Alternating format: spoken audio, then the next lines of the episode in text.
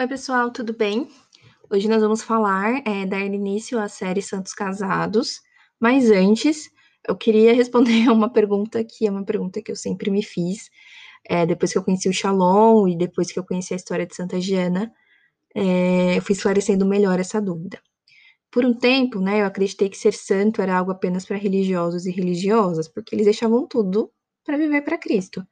Até, né, como eu disse, conhecer a história de Santa Diana, conhecer o Shalom, eu percebi que não, que a santidade consiste em viver o extraordinário no ordinário, em ofertar cada ato simples ao Senhor conforme a sua vontade. Então, assim, sim, o matrimônio, né, assim como o trabalho, a família, os amigos, enfim, pode tirar Jesus do centro das nossas vidas, né? E antes de explicar um pouco sobre como isso pode ocorrer e como devemos impedir, falemos sobre o que é santidade. Então, a santidade é, ela se configura na perfeita conformidade da nossa vontade com a vontade do Senhor, como cita o catecismo da igreja. Então, os cristãos de qualquer estado ou ordem uh, são chamados à plenitude de vida cristã e à perfeição da, de caridade. Todos são chamados à santidade, então é algo que a gente já tinha falado nos primeiros episódios, nos primeiros podcasts. Pois devemos ser perfeito como o nosso Pai é perfeito.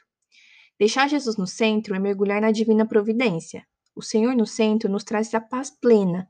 Nós nos esvaziamos de nós mesmos e nos enchemos da água que gera vida e vida em abundância. Devemos amá-lo pelo que ele é e não pelo que ele pode nos oferecer.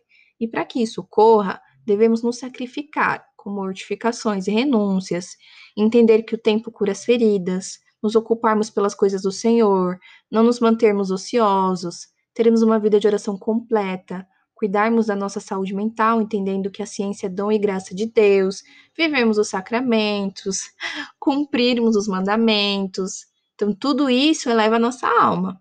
E entendermos que a paz que é fruto da centralidade de Jesus nas nossas vidas não nos impedirá de termos problemas ou sofrimentos.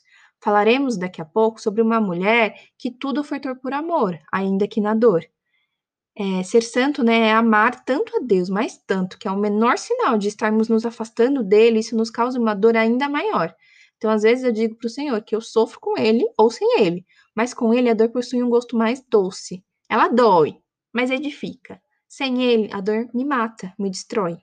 Em Romanos 6,19, temos que, libertos do pecado e feitos servos de Deus, temos por fruto a santidade para concluir, o catecismo nos garante que, para alcançar esta perfeição, empreguem os fiéis as forças recebidas segundo a medida em que Cristo as dá, a fim de que, obedecendo em tudo à vontade do Pai, se consagrem toda a alma à glória do Senhor e ao serviço do próximo. Assim crescerá em frutos a santidade do povo de Deus, conforme se manifesta na história da Igreja com a vida de tantos santos. E com isso, né, falemos agora sobre uma mulher leiga, casada, mãe e médica. Hoje é dia de Santa Giana Beretta Mola, canonizada em 2004. Recebeu de São Paulo, né, São João Paulo II o título de mãe de família. Giana foi a sétima de 13 filhos de uma família italiana. Estudou medicina e se, e se especializou em pediatria, atendendo, porém, além de crianças, né, atendendo idosos e pobres. Durante os anos na universidade, enquanto ela estudava, se dedicou ao apostolado entre os jovens da ação católica e de caridade para com os idosos e os mais necessitados nas conferências de São Vicente. Através da oração pessoal e da oração de outras pessoas, questionou-se sobre sua vocação, considerando-a como um dom de Deus. Então, entre aspas, né, ela acabou optando pela vocação matrimonial, assumindo total doação para formar uma família realmente cristã. Aos 32 anos, ficou noiva e um ano depois se casou com o engenheiro Pietro. Abertos à vida, é, Santa Giana foi mãe de quatro filhos.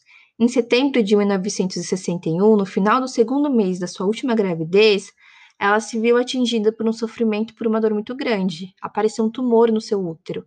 Antes de ser operada, embora soubesse a gravidade né, do caso, uh, ela suplicou ao cirurgião que salvasse a vida que trazia em seu seio.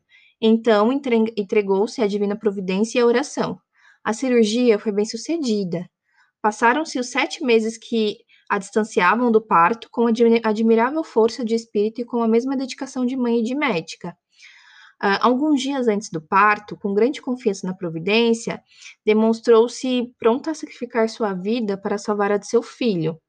Então ela disse: Se deveis decidir entre mim e o filho, nenhuma hesitação. Escolhei a criança, salvai-a. Sete dias após o nascimento de sua filha, Santa Giana morre. Segundo seu esposo, o último gesto heróico de Giana foi uma consequência coerente de uma vida gasta dia a dia na busca do cumprimento do plano de Deus. Que a vida de Santa Giana nos inspire na santidade que tudo oferta, conforme a vontade do Pai, que inspire as famílias modernas e que nos faça progredir em defesa da vida, dos não nascidos e da dignidade humana de todos. Santa Giana Beretta, rogai por nós.